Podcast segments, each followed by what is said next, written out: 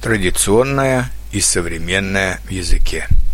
Иногда студенты спрашивают о вещах, которые не просто объяснить.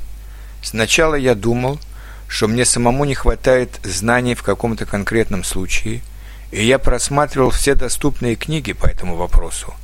Но просматривая эти книги, я приходил к выводу, что и другие исследователи не могут внятно объяснить то или иное явление в языке, что они либо сомневаются и не объясняют никак, либо дают противоречивые объяснения. И тогда я стал думать о причине этого. И мне вдруг стало ясно, что в языке одновременно могут существовать оставшиеся еще следы прошлого, которые трудно объяснить, потому что ключи к такому объяснению уже утеряны на протяжении веков.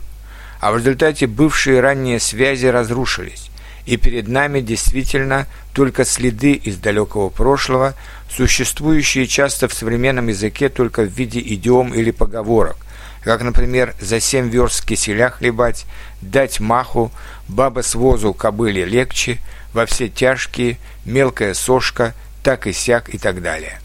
И вместе с ними в языке начинают существовать сочетания, которые были бы непонятны человеку, жившему в стране сто лет назад – потому что тогда либо еще не было этих слов, либо они использовались только в узком профессиональном языке или как тюремный жаргон. Такие сочетания также нелегко объяснить с точки зрения грамматики русского языка. С одной стороны, они могут нарушать нормы современной грамматики. С другой стороны, даже не это главное, потому что грамматика живого языка живет вместе с ним, что-то теряя и что-то приобретая. Но главное – еще не ясно, насколько глубоко эти современные сочетания вошли в язык, то есть как долго они будут существовать в языке, чтобы стать законными и объяснимыми.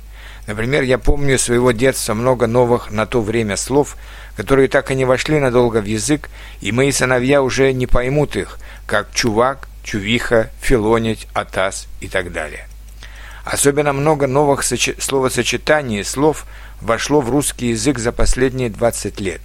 Здесь можно привести множество примеров. Например, административный ресурс, гони бабки, кто за базар ответит, учинить беспредел, дел завал, пальцы веером, откат, замочить, фанат, фуфло, ужастик, тусовка, тусовщик, тусоваться, капуста, отморозки, подвижки, прикольно, прокручивать деньги, лохануться – поставить на счетчик, раскрутка, силовик, оттянуться, демократизатор и многие-многие другие. И это только русские сочетания.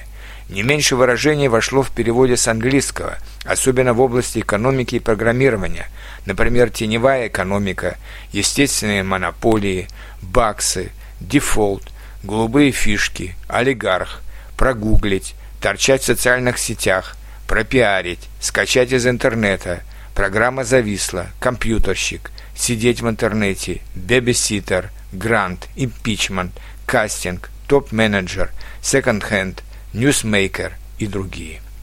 И я думаю, что такие же явления происходят и в других языках.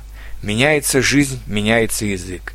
Быстрее в словарном запасе, медленнее в грамматике, но все равно изменения проходят и там, и там. И поэтому спокойнее относитесь к тому, что что-то трудно объяснить. Язык не математика, где можно объяснить все. Это живое существо, это как женщина.